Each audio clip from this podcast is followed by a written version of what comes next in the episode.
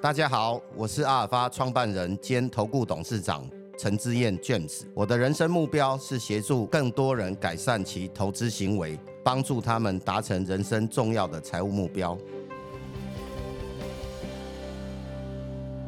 欢迎收听副总裁的理财日志，我是陈志燕 James。先讲这个副总裁啦，其实我之前在外商银行，最后就是当到副总裁。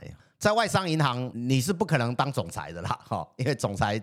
就只有一个嘛，就总裁就像总经理一样，好，那通常在外商总经理就是非常非常少嘛，哈，所以这通常比较不会拿来当做目标了。那我们一般的在外商银行工作的年轻人，哈，目标就是希望。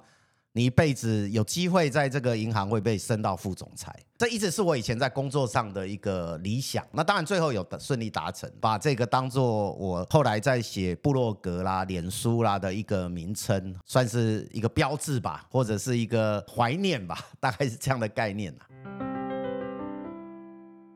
那为什么要来谈这个 podcast 呢？我先讲讲我想做这个 podcast 的目的哈。我想要聊跟财务规划有关的一些议题啊。每一集我们会邀请一位实务上在做财务规划这样工作的人，他们为什么要做这样的事情？那他们实务上呃有碰到什么样的 case，让他们觉得在做财务规划做完以后，他们得到客户得到什么样的帮助？好，我相信可以给听众带来很大的收获了哈。那也能对你自己的投资理财呢，能够有一些帮助哈。这个是我想做这个 podcast 最主要的一些想法跟原因。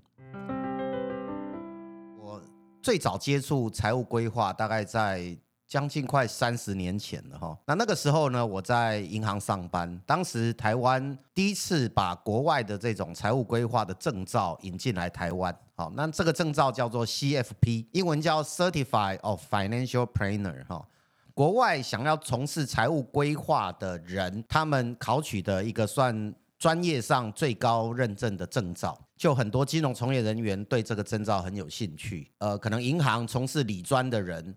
他们做了一阵子之后呢，就会想要来，就是离开银行来做财务规划哈。为什么？因为就像现在很多人都知道，其实银行的理专它比较像是在卖商品，比较难站在客户的立场来选择适合客户的金融商品。那台湾的很多理专呢，就会希望说，哎，那国外这种做财务规划哈，他们是比较客观，站在客户的立场。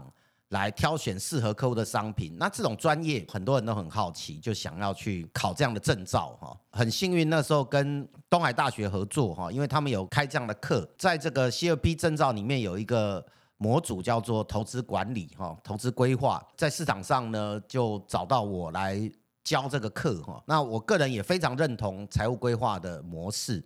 那做财务规划呢？它其实是帮，就是每一个人呢，看他整个财务的状况哈。那财务规划大概分成几大架构哈。第一个是收支的管理，去看每一个人在收入支出上是不是做的合适。举例来讲，就是印象很深刻，我曾经碰到有一个客户哈，他是个年轻人，常常每个月都要来缴信用卡的这个余额，但是呢，他都只有缴利息。自己就常常抱怨说，哇，这个赚的钱哈，很多这个钱都拿去缴信用卡利息就缴掉了，自己也存不了多少钱。那我就很好奇啊，帮他看了一下他的存款。你看到他的存款资料，你就会发现说，哎，比如说他信用卡借款借了二十万，但是呢，他存款其实是有可能三十万。那时候我就很好奇，就问他说，啊，你为什么不把你的存款信用卡余额就把它还掉？他就觉得说，他从来没有想过这个问题，没有想象到说信用卡的利息会造成他多少的负担。其实这个就是一种收支管理了。实物上我们却看到，事实上有很多的医生，事实上负债是很多的。如果说收支管理能够做好的话，其实你可能无形中你就会省下一些钱出来了。第二个呢是所谓风险管理，哈，人生的风险管理，这个买保险很重要哈。但是台湾绝大多数的人事实上都搞不太清楚自己保险应该买多少才够哈，然后应该买什么样的保险。举例来讲哈，以前我在外商银行认识了一些就是派来台湾的这些高阶主管，我就发现到一件事情哦，就是这些国外的银行的高阶主管哈，你如果去问他们说你保险是买什么保险，清一色都会告诉你。他们都是买定期寿险，很少人会去买什么终身寿险。那你如果问他说你为什么买定期寿险，他答案就很简单：工作的时候需要保险，因为我有在工作。那有人会依赖我的收入，像我的家人，可能我的配偶，万一我的收入中断，他们就会受到很大的影响。所以你就会发现说，他们这个观念呢都很正确。我们常讲到保险这种商品哦，其实是当你没有用到的时候，你都觉得那是多余的啦。但是当你用到的时候，你永远觉得它是不够的。好，我跟大家举一个简单的例子，就是呃九二一地震的时候，地震完我看到一组数据，我吓了一跳。那个数据就写说，平均在九二一地震过世的人，平均的寿险理赔，好，其实只有多少五十万。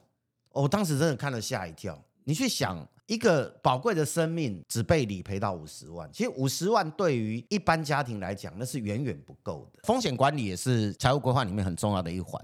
那另外一个就是投资管理，事事实上是有一个标准的 SOP 啦，哦，就好像医生在问诊一样，比如说你要去设定你的投资目标，去衡量你的投资风险属性。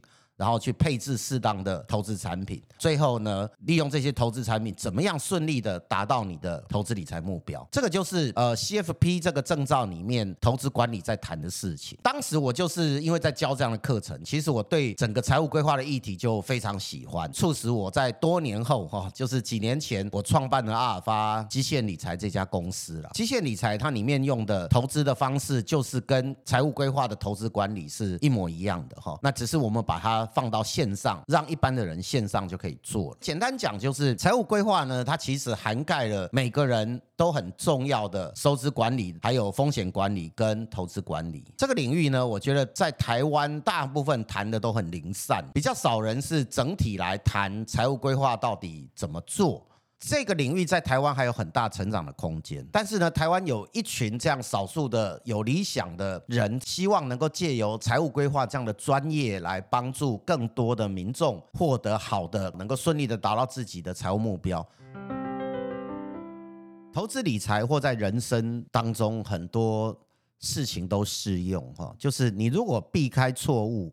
你就会接近成功。其实这是我很喜欢的一个概念。比如说，就是工作了以后，可能开始会学打高尔夫球。你如果注意去看国外的这些职业高尔夫球手，虽然成绩都很很棒，而且都是高手，但是你会发现他们打球的姿势可能都不太有一点不太一样。意思就是说，其实有很多姿势都可以打好球，它没有唯一一种正确的姿势啊。这就跟投资一样。就是说，其实投资呢，也不是只有一种投资方法，你有几种方法都可以成功投资。重点是你要找到适合你自己的投资理财里面有很多它是没有一个标准答案的，但是它会有错误的，那你就是避开错误。好，所以我特别喜欢听一些失败的例子。好，我特别是喜欢听这种例子，就是避开错误，你就会接近成功。